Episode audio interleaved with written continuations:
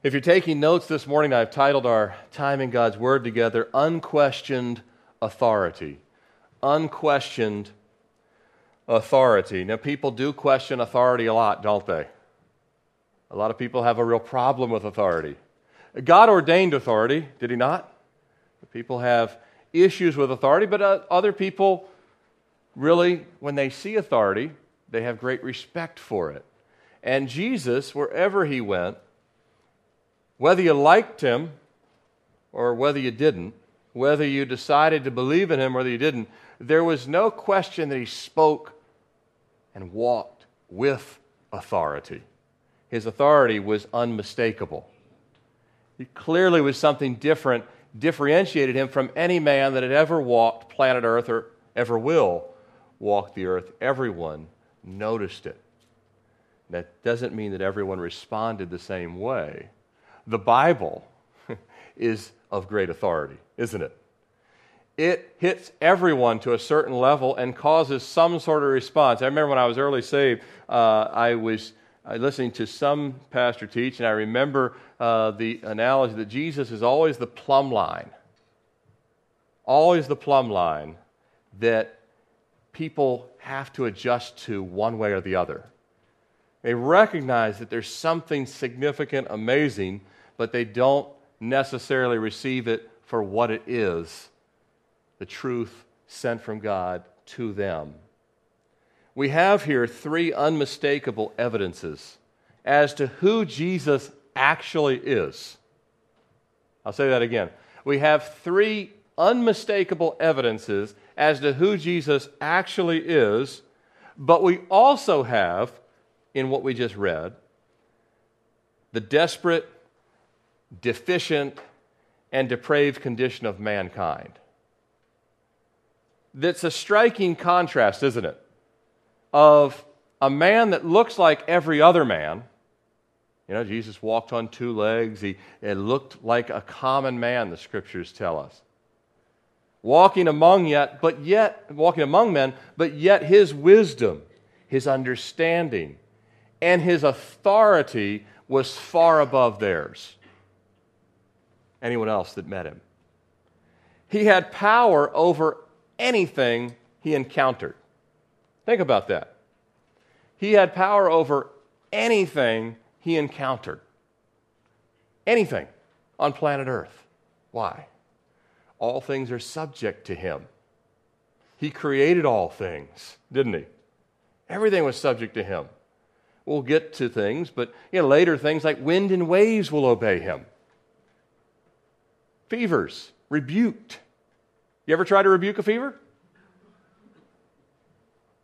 It laughed at you, didn't it? No. You can rebuke it all you want. Put the thermometer back in, there it is. But Jesus, something different, unquestioned authority over everything, any situation, any circumstance any problem, any scenario. Understood the scriptures in ways that no one ever has or ever will because he is the Word. Hebrews chapter 1, verses 1 and 2 says, God, who in various times and in various ways spoke in time past to the fathers by the prophets, but has in these last days spoken to us by his Son. Goes on to say in the second chapter, verses 3 and 4, How shall we escape if we neglect so great a salvation, which at the first began to be spoken by the Lord and was confirmed to us by those who heard him.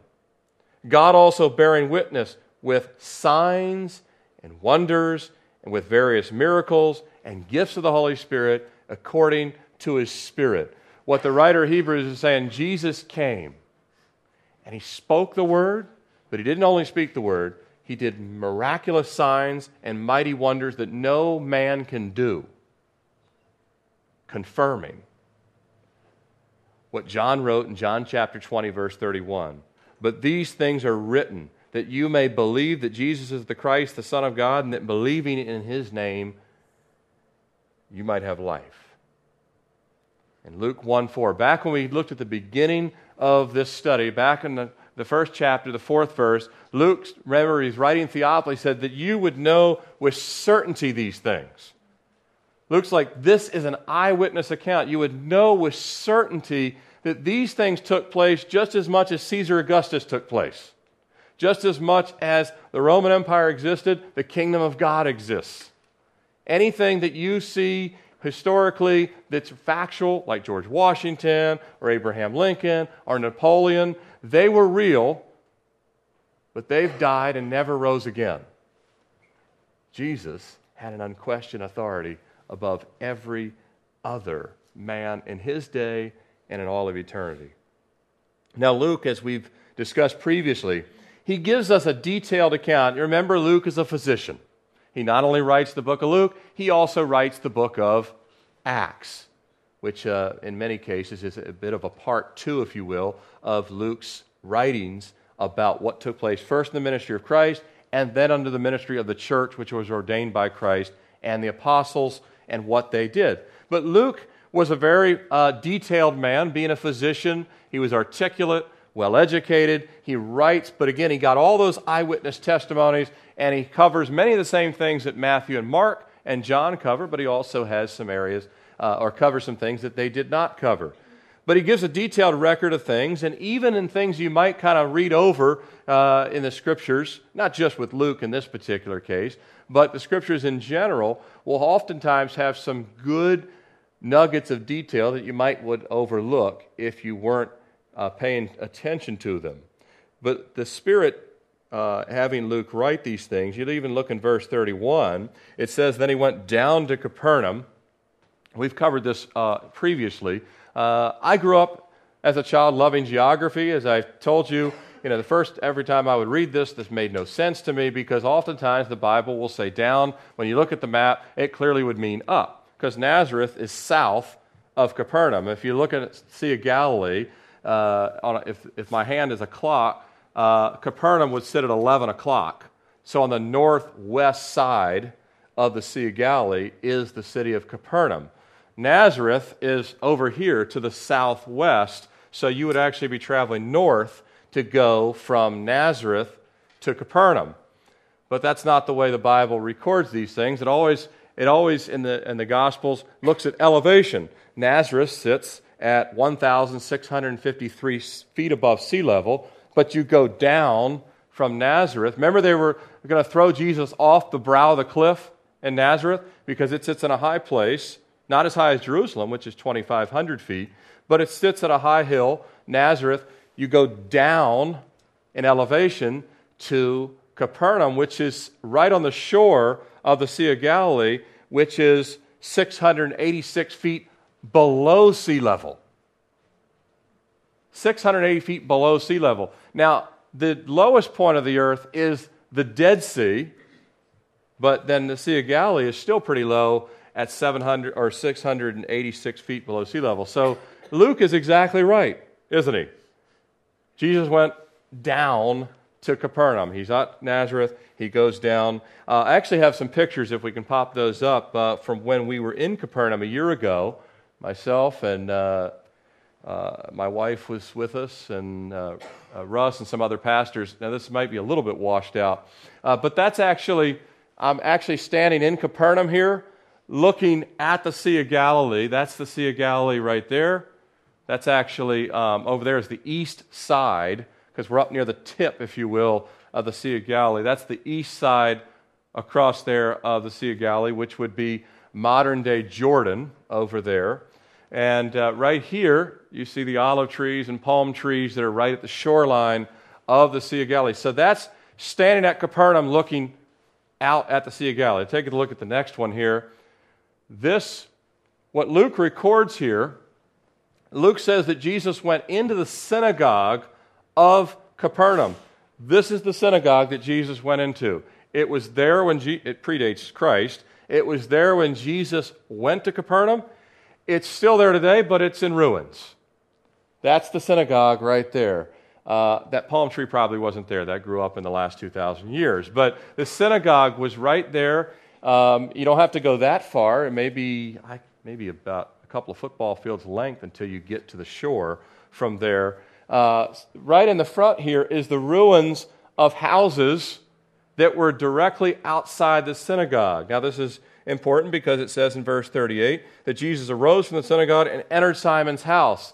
If you couldn't see, if, if, the synagogue and the archaeological ruins weren't there, we wouldn't know that Luke was precisely right, that literally he didn't get it wrong at all. When you walk out of the synagogue, you would enter houses. Well, if you were allowed to enter that house. But literally, the houses were right here, and there's only about 10 feet between the synagogue and the houses. Now, in the Jewish culture, everyone wanted to get close to the temple or the synagogue or back in the Old Testament uh, before there was, or back in the, uh, the, the desert there in Sinai before they had the tabernacle to be close to the, ta- uh, before they had the temple, to be close to the tabernacle. Now, the synagogues, of course, were not the temple, but they were used for the same observance of worship as those that lived in Jerusalem would go into the temple. So you had different synagogues in different cities. But that synagogue is the exact one that Jesus entered. It's still around.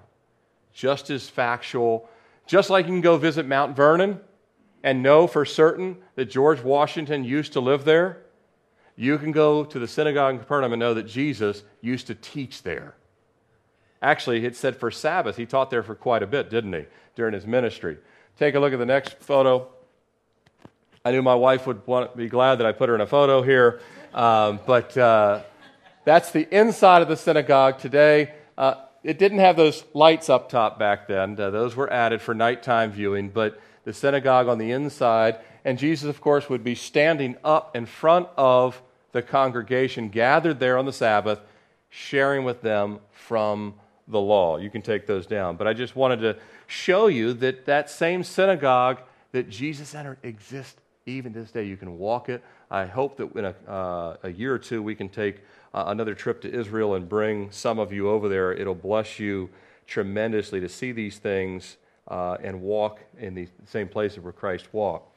But again, if you're taking notes, we'll look at three things from the text this morning of Jesus' unquestioned authority. The first is in removing. The second is in healing, and the third is in proclaiming. The first is in removing, uh, the second in healing, and the third in proclaiming. And I uh, would say without question that all of us need all of these abilities that only God through his Son has in our lives, don't we? Jesus is the only one that can remove garbage, sin, and even demons from our life. Amen? He's the only one that can actually heal, both physically and spiritually. And He's the only one that is the way, the truth, and the life. He's the only one that proclaims what we need. I was listening to a message this week from Alistair Begg. And you guys like to listen to him, Scottish guy out there in Cleveland. He, he shares he's not a Calvary Chapel pastor, but he shares at some of our Calvary Chapel pastors' conferences. And he was talking about that, you know, uh, he was teaching about Daniel and, and the fact that um, uh, the world doesn't really, they're not bothered the slightest bit with your Christianity until you claim it's exclusive. Then you got a problem on your hands. Until you claim that Jesus alone can do these things, that Jesus alone has power over death, that Jesus alone has power over sin, that Jesus alone sets the law and the rules that we must yield to. That what he says is sin is actually sin, not what man. And so he has an unquestioned authority, but people still question it, don't they? You and I were dumb enough at a time, if you're without Christ, uh, back when you were unsaved, to think that we didn't have to respond to his authority. We would put ourselves in a position of authority. But Jesus came, as we saw last week when he first went to Nazareth, he read there from Isaiah 61, but he stopped short of the judgment, didn't he? He stopped just short of the judgment to say, I've come on terms of peace to proclaim liberty because all of you on planet Earth are in bondage unless I set you free. And, he, and then we see these three evidences. We'll see more as we go through the book of Luke, but these three evidences of his authority. Now, we'll look at um, verse 32 that they were astonished at his teaching with authority. We'll look at that when we get to verses 42 through 44. We'll kind of pull together his teaching and his preaching, and we'll save that for last. But let's take a look at what takes place in the synagogue. So, as he's teaching, a man cries out with a loud voice. Um, when the presence of God is really in a place, Satan and his cohorts are very uncomfortable. The reason why some people that live for this world just get bothered when you come around is not about you, it's Christ in you. And it convicts them. And it makes them cry out with a loud voice. Get out of here. They don't always say that. They just they scream it in other ways, don't they? It's evident to them that what is in you is in conflict, conflict with what is in them. We have an adversary, the scriptures say, the devil. Now, the demon world, they're even more uncomfortable because they, unlike some people who have been self deceived into thinking, when I die, I'll go, have, I'll go party in hell with all my friends, or I'll go to heaven because I've been a good person anyway, or all roads lead to heaven.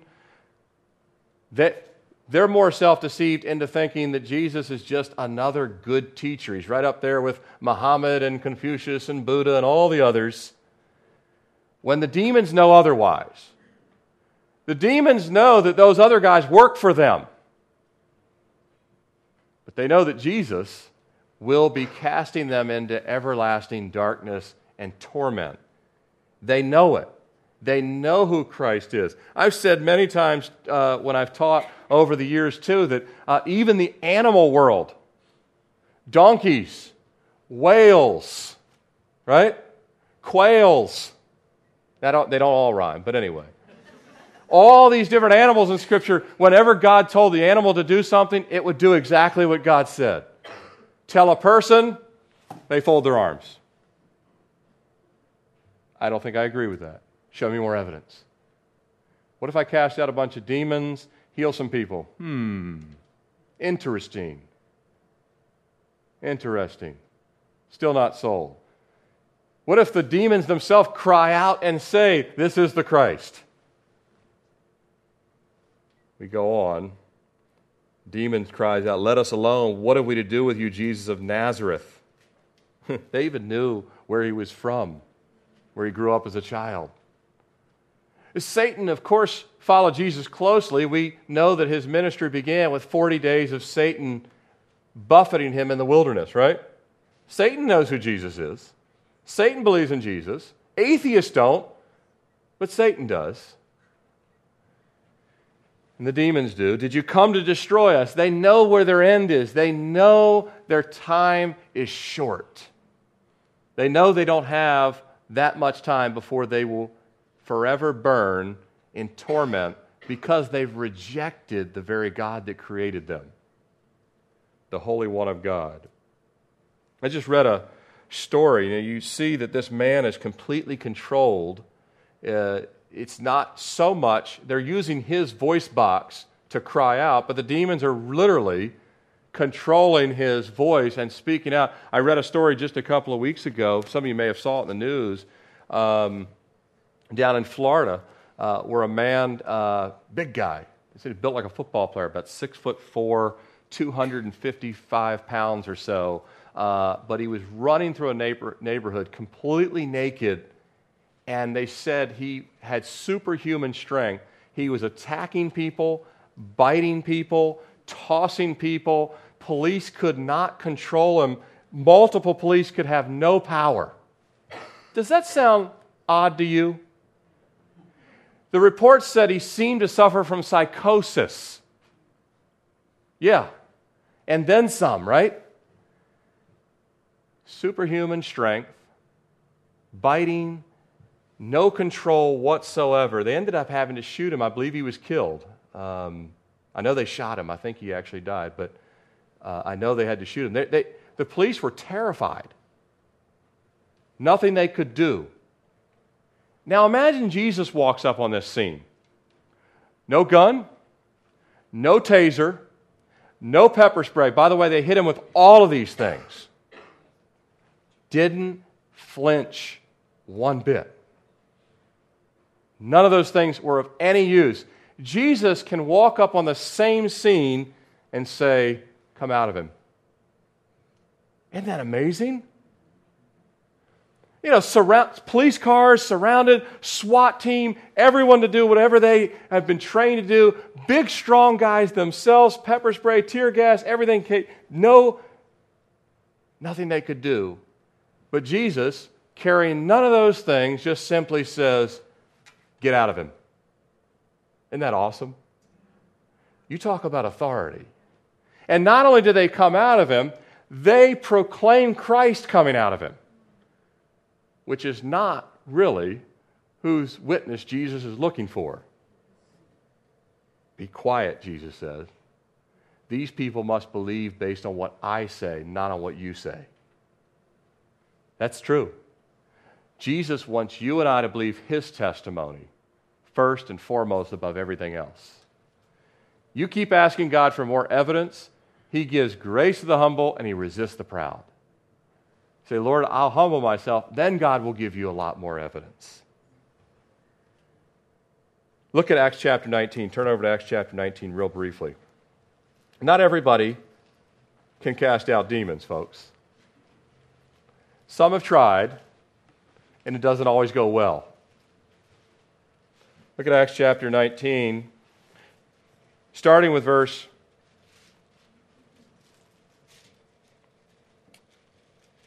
14. Well, with verse 13. Then there were some itinerant Jewish exorcists who took it upon themselves.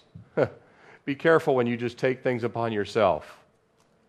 To call on the name of the Lord Jesus and over those who had evil spirits, saying, We exorcise you by the name of Jesus, whom Paul preaches. Also, there were seven sons of Sceva, a Jewish priest, who did so. And so the evil spirits answered and said, Jesus I know, and Paul I know, but who are you? And then the man of whom the evil spirit was leaped on them, overpowered them, prevailed against them, so they fled out of that house naked and wounded. This became known to all the Jews and Greeks dwelt in Ephesus, and fear fell on them all, but the name of the Lord Jesus was magnified. Jesus alone has power over the demonic realm. Now, that doesn't mean that God can't give pastors, evangelists, apostles, that we could be in the Holy Spirit and pray and God do a delivering work. But let no one misunderstand. Any time a demon is cast out, it's only God who has done it. Any more than any time someone's physically healed, it's only God who's done it. Jesus alone, he did not call upon the elders of the church and say, let's all gather together and see if we can pray this demon out. Did he? He didn't call and say, Does anyone have any holy water? Which, by the way, I also, separate teaching, but I do believe that demons sometimes will exit people under false teachers just to authenticate a false teacher. That makes sense? That's like a double deception. Because the demon world is most concerned not so much with causing people to run around naked and bite people, but causing people to go to hell. And so there's false religious systems that will act as if they can perform exorcisms when they can't. And yet demons will sometimes pretend to be listening to their authority simply to deceive people. Jesus doesn't do anything but simply, he doesn't call on anybody, there's no theatrics. There's no dressing up uh, like some, some sort of bishop at the Vatican. He simply speaks and it's done. Amen? He doesn't need any help from anybody. 1 John 5:19 says the whole world lies under the sway of the wicked one. Ultimately, the demon world, although most people are not possessed by demons. Would we all agree with that? The vast, vast majority of people on planet Earth are not possessed by demons. We shouldn't run around and think every time someone does something weird, they're possessed by a demon. People do a lot of weird things because people are weird. Right? We're all weird. We're saved. If, but we still, we still have a sin nature that can do some pretty hideous things. True? All of us do. So, not everyone that does something is demonically possessed. Although I do think there's more people demonically possessed than some people think. On the one hand, there's probably more people possessed than most people would care to believe. On the other hand, most people are not possessed. But most of the world is lost. Jesus said, Broad is the road to destruction, narrow is the way to eternal life, and few there be that find it. So the vast majority of planet Earth is under some sort of demonic system, whether it be a religious system, about being wealthy, about pleasure, about power, about pride, some of the systems that Satan constantly fuels the fire of systems that grab people and put them in bondage, whether it's Las Vegas, the bar, their lifestyle, immorality, all of these things. Now, people like those things by nature, but the demonic realm builds the house so big and makes the maze so complex that people enter and can't get out. And that's why Jesus said, I've come to set people free. Because once they got into all that stuff, they don't know how. How many times you heard people say, I wish I could stop drinking, but I can't? I wish I could stop doing such and so, but I can't. And they really, at lo- some level, can't. They need to be set free. The man in the synagogue couldn't cast the demon out of himself, could he?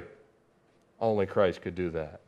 He's the only one that could remove. Jesus alone can set men free from satanic influences, even the indwelling of satanic forces. Let's look at this unquestioned authority in healing. In healing, verse 38. And he arose from the synagogue, as we saw in the slides there, and entered. Comes right out of the synagogue and straight into a small little community of houses. And one of those houses, right there in front of the synagogue, um, how, many you, how many would like to build your house like right out in front of the church here? Isn't that great? You, you, if you think you're hungry when service lets out and you have it, a chili on the crock pot or something, straight in, boom, done. Wonderful. That's the way, that, but that, in, in, in, in ancient communities, they, they liked to be close to things that really mattered, close to the synagogue. And of course, they were really close to the, uh, to the sea there because fishing was the prop. Peter himself, his, uh, this is his mother in law. Peter was a fisherman. He's got his job right there. He's got his church right there, he's got the house right there. But he walks out and into the synagogue, uh, into uh, Simon Peter's uh, mother in law's house, and she was sick. She wasn't in the synagogue that day. We have people that are not with us today that are at home sick. Not just Paula, but I know that some other people this week have been sick, and uh, Hannah was in the hospital uh, yesterday. And so we've got people that are not with us that are at home for whatever reason, sick or infirmed. And she was not there to hear Jesus' wonderful teaching that we'll look at in just a minute. But Jesus comes in, and they make a request. This is a prayer that's not prayed like you and I, but it's a prayer directly to Jesus in his presence physically. We get to pray in his presence spiritually. We go into the Holy of Holies when we pray. We make our requests and petitions. We intercede on behalf of others. But they ask Jesus, say, Jesus, you just cast out a demon. Can you do the same thing with a fever? I'm glad you asked. They didn't, well, we don't see that they asked that. But the, the thinking has to be if he can cast out a demon that easy, can he do the same with a fever? Uh, an intense fever. This was no minor fever. She's very sick. You ever had a really high, high fever? You know, certain fever, you can die. They were very concerned. And Jesus immediately answers their request. He stood over her and rebuked it. Isn't that awesome? Yeah, I can do that. Be gone. Both things take place within a matter of yards from each other. Inside the synagogue, demon, gone. Fever, gone. These miraculous signs that make Jesus distinguished among any teacher, prophet that has ever walked the earth. No situation, doesn't need any help, doesn't need to call the doctor, doesn't need to say, well, let's get her to the emergency room. I can take care of that right now, immediately. His compassion for Peter's mother in law, evident. Uh, we know that he loves Peter and the other disciples. And Proverbs 31:13 we see with the virtuous woman said that she willingly works with her hands. Notice the response of Peter's mother in law. And immediately she arose and served them. It's a good reminder to us as believers. All the blessings that God has given us must be turned back to his service. Amen? If you're sitting here today reasonably healthy, I guarantee everyone here was, was sick at some point in their life. Some of you were sick last week. The fact that you were healed is something to be thankful for. The fact that I was healed, I've got a lot of things to be thankful for. I've had neck surgery, I've had knee surgery, you know, different sicknesses. You've had them, I've had them. But all the things that we've received a measure of God's goodness and grace should always turn us back to immediately saying, Thank you, Lord. What can I go do now to be your hands and feet? See, Jesus doesn't heal us of sin or sickness to go sit and entertain ourselves. Amen? He doesn't.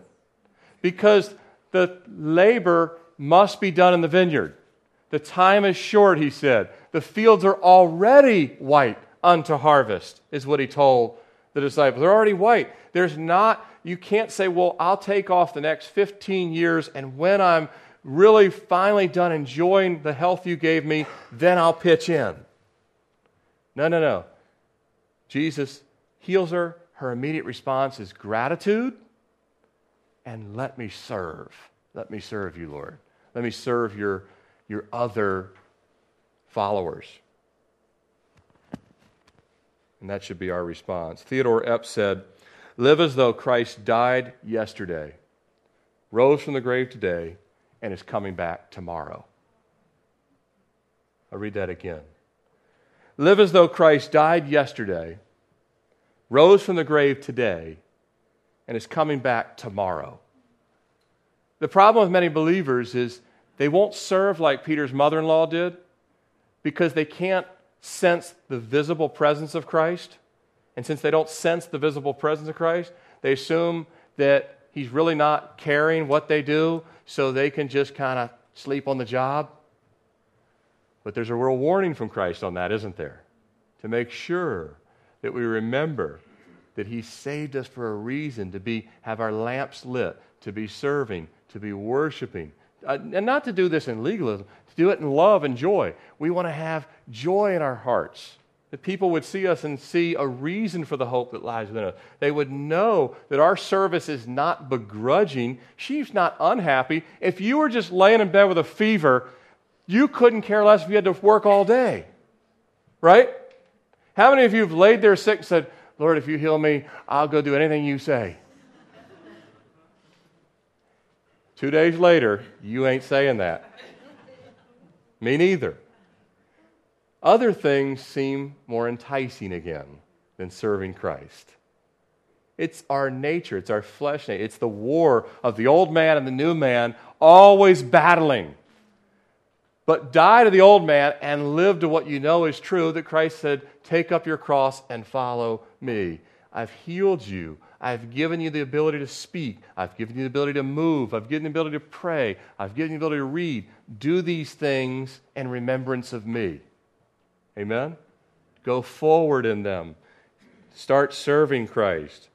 Now, one other thing that's important to note here and, and we're praying for situations. We've got our sister Paula, who's stage four cancer. We've been praying for a long time now. The Lord's kept her alive, but at the same time, there hasn't been healing yet. Why does Jesus heal sometimes and not others? It, it's very apparent. It's very apparent that Peter's mother-in-law follows and serves Christ. But, but Jesus doesn't every single time. How many of you know someone that was saved that went home to be with the Lord, even though everybody prayed? We all do. Now, the simple answer is only God knows. And you can really leave it at that. You have to trust the will of the Lord. He doesn't heal every time. And that drives us crazy sometimes in our faith, doesn't it? I understand. We all do. That, that Jesus doesn't heal every time, whether it be believers. And the real irony here is we actually see him heal a bunch of non believers. Doesn't he? In just a couple of verses, he heals every single person that comes to him, every single one of them. They come nonstop, healing, healing, healing, healing them all. And not like the fake healed on TV, where they get home and the migraine hasn't left. This is the real deal. And yet, Jesus doesn't heal every single time. The Apostle Paul was one of the most beloved of Christ's servants, and he prayed three times the Lord to remove affliction and didn't get removed, did it? Sometimes the Lord doesn't heal. We still have to trust in his ways because ultimately he's doing a work that is greater than us individually. He's doing something that testifies of himself. I've seen people that their death and their funeral has brought many to Christ more than their life would have. I've seen people healed that brought many. So the Lord Himself judges each situation based on what He ordains to do, and we have to accept that by faith. Now, they asked Jesus, and Jesus said yes. What if Jesus would have said, I can, but she's going home to be with my father? Should they bail on him? Think about it. What if he said no? Should they bail on him and say, We're not following you anymore? You don't have any power. They just saw him cast out a demon, right? He has the same power, but he uses it according to his own authority. Just like you sometimes have granted your children's request, sometimes you haven't. True? You've been given a measure of authority. Jesus is the authority. He said in Matthew 28 All authority has been given to me. All authority has been given to me. I raise up or bring down. It's appointed unto man wants to die. I appoint the day for every single soul. Every healing belongs to him. See, we've all, as believers, we've all been given a race to run the distance of the race is determined by the Lord. Amen? Paul said, I've fought the good fight, I've finished the race. His race is not the same as your race. Your rate, we can't compare races. We can continue to believe in what the Lord does. Now, what Jesus had read to them back in our previous study last week from Isaiah 61, from the book of Isaiah, chapter 61, there, when he said, uh, the Spirit of the Lord is upon me. He has anointed me to heal.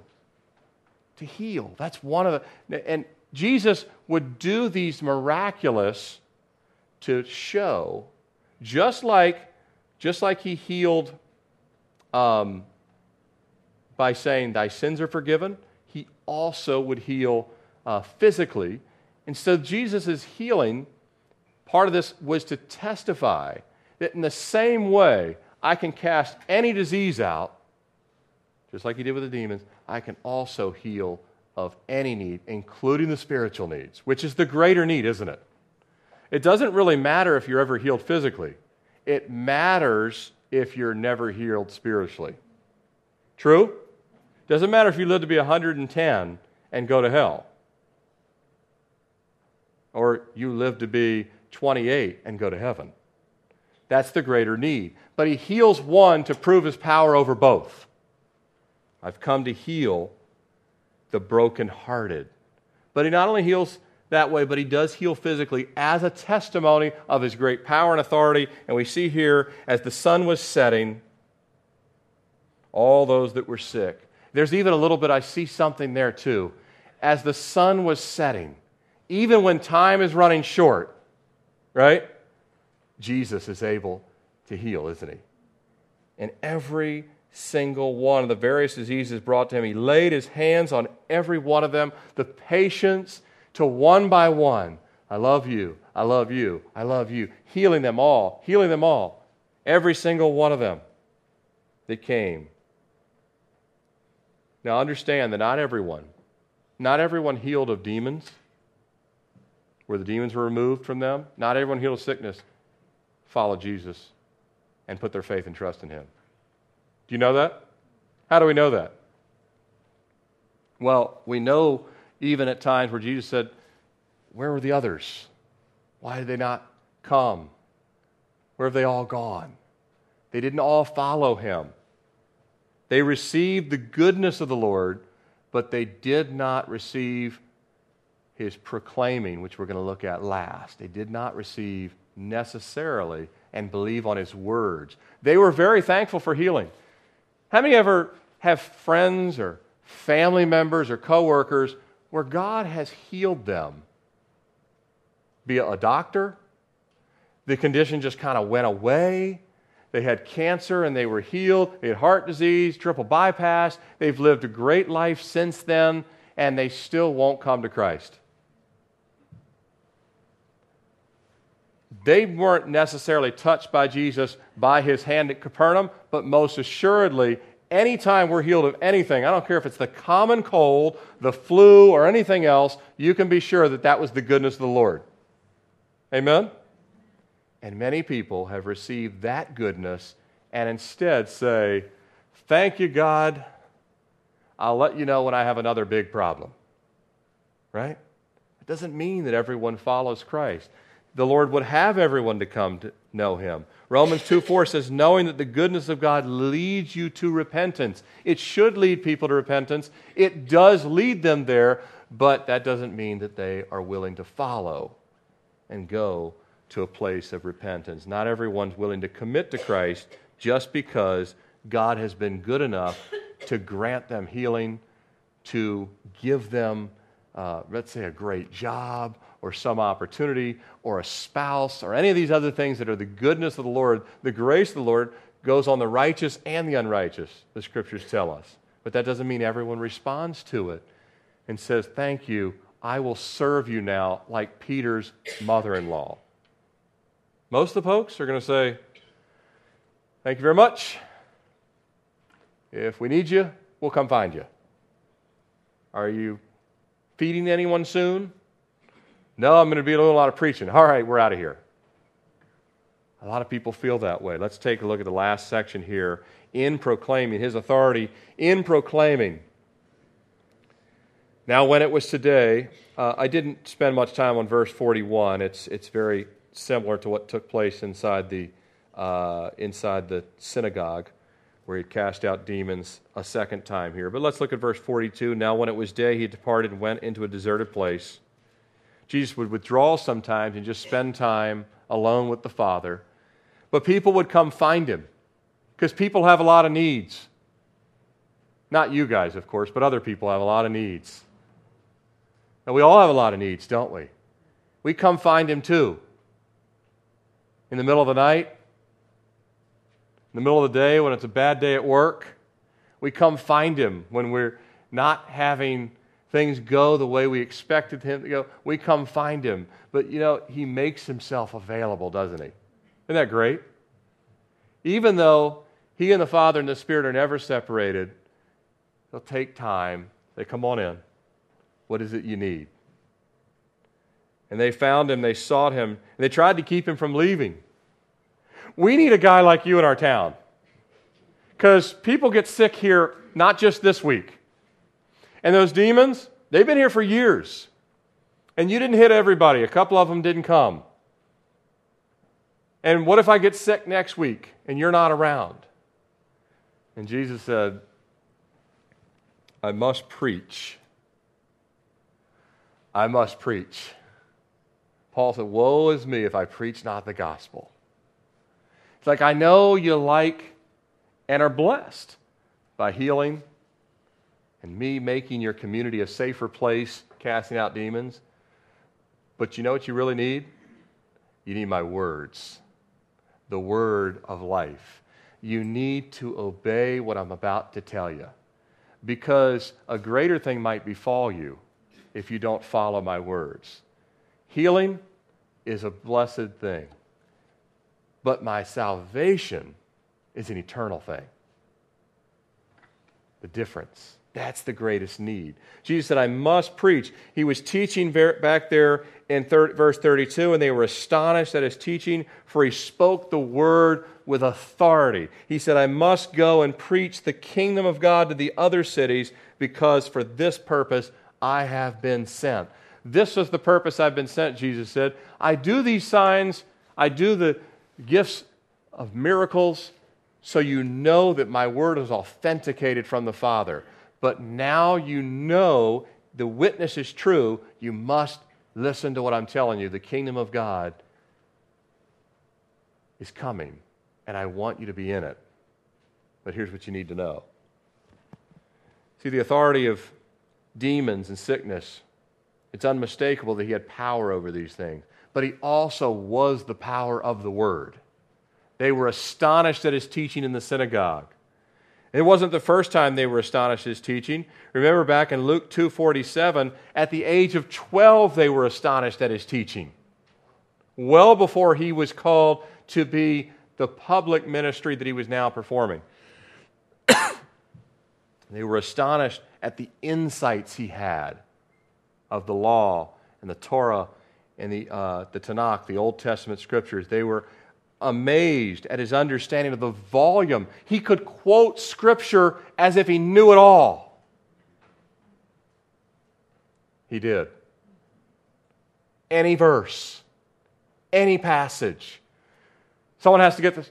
hold Does the scroll say that? Hold on just a second. It says that. Does anyone else know what that?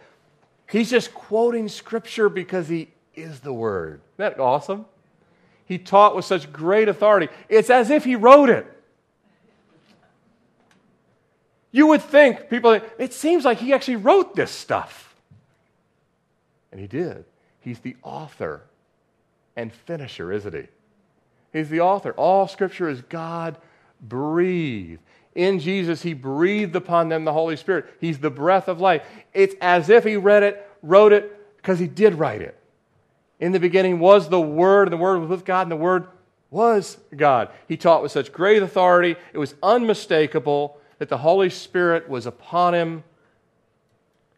He knew the Scriptures, he shed light that no one had ever shed light on. See, the rabbis and the priests in that day, they often quoted from other sources of previous rabbis and previous priests. Jesus needed, he didn't quote from them he spoke as one who had his own authority. He didn't have to quote, you remember Rabbi so and so in the fourth generation. He would just say, Thus saith the Lord. And it would fall in the ears like an anvil or a hammer hitting an anvil. And they would know someone among us has great power. His name, Emmanuel, means God with us. The very presence of God was speaking the very words of God. But Jesus, he didn't come to astonish people with his teaching. He didn't come to amaze people with his teaching. He came to save people with his teaching. True? He didn't come to amaze them. He could have done that all day long. He came to save them and to save you and me. His teaching was so that we would prepare our hearts to turn and say, I believe and I receive. See, a lot of, a lot of people will hear these things, and Jesus still to them, no matter how much you show them, say, can't, can't you see every prophecy he fulfilled? Okay, I'll take your word for it. Can't you see that he spoke with a. Can't you see? He, he rose, he, he actually rose people from the dead. He did all these things. He lived a perfect life. He kept every single every single aspect of the law to perfection. Never sinned once and then willingly died on a cross. Can't you see that he is who he says he is and you and I are who he says we are? Sinners in need of a savior. See his name Yeshua in Matthew 121, it says, And you shall call his name Jesus or Yeshua, for he shall save his people from their sins. Not he shall astonish them with teaching. That's not his purpose. He says, For this purpose I have been sent. My purpose is to preach and teach the word of God and to preach the kingdom of God, the coming of the kingdom of God. What does that mean? What does the kingdom of God mean? It goes back to what he said when he quoted from Isaiah. He said, This has been, back when we looked at last week, this scripture is fulfilled in your healing, hearing. Jesus said he came to proclaim the acceptable year of the Lord. What did that mean? Today is the day of salvation. He came to proclaim now is the time to repent. Not tomorrow, not next week, now is the time to receive what I have brought you, and that is truth. That is the kingdom of God is at hand. What does that mean? What is the kingdom of God? Well, Jesus explained it in John 3 3. A great teacher of the law, a Pharisee by the name of Nicodemus. It's where we get John 3:16, for God so loved the world, sent his only begotten son, right? In John chapter 3, Nicodemus comes in the night. I need to talk. You teach us, you, you know all this stuff. I, there's no, I know you're sent from God. What do I have to do to have eternal life? Here's a teacher of the law. Shouldn't he have known? Jesus said, Unless, in John 3 3, Jesus answered and said, most surely I say, unless one is born again, he cannot see the kingdom of God. See, Jesus was saying that the kingdom of God is coming, and you're going to have to have new garments to get in. That's what he's saying. He's telling all of Israel, the kingdom of God is coming. You're all going to need new garments to enter in. Where do we get the new garments? When I change your heart. That's when you get the new garments. We'll have robes of white, the scripture tells. The kingdom of God, no sin is allowed in, no any impurities are allowed in, but only those that are wearing the garments that I have given them and their names written in the Lamb's Book of Life are coming in. For this purpose, he says, This is the purpose. I would stay here in Capernaum with you. I love you all. But the other cities, I love them too. And that's why he would later say, Go into all the world, because he came not just for Capernaum, not just for Nazareth, not just for Jerusalem, but for New York City and Richmond and Tokyo and every other city of the world. Amen? This is the purpose that he came to proclaim the truth this is the message that we also share with people that the kingdom of God is coming. And you can tell people, what does that mean? It means we're all going to need new garments to get in. Where do we get them? Well, you can't buy them at Macy's. And you can't get them through Hinduism. And you can't get them through Islam. You can only get them through Jesus Christ. Amen?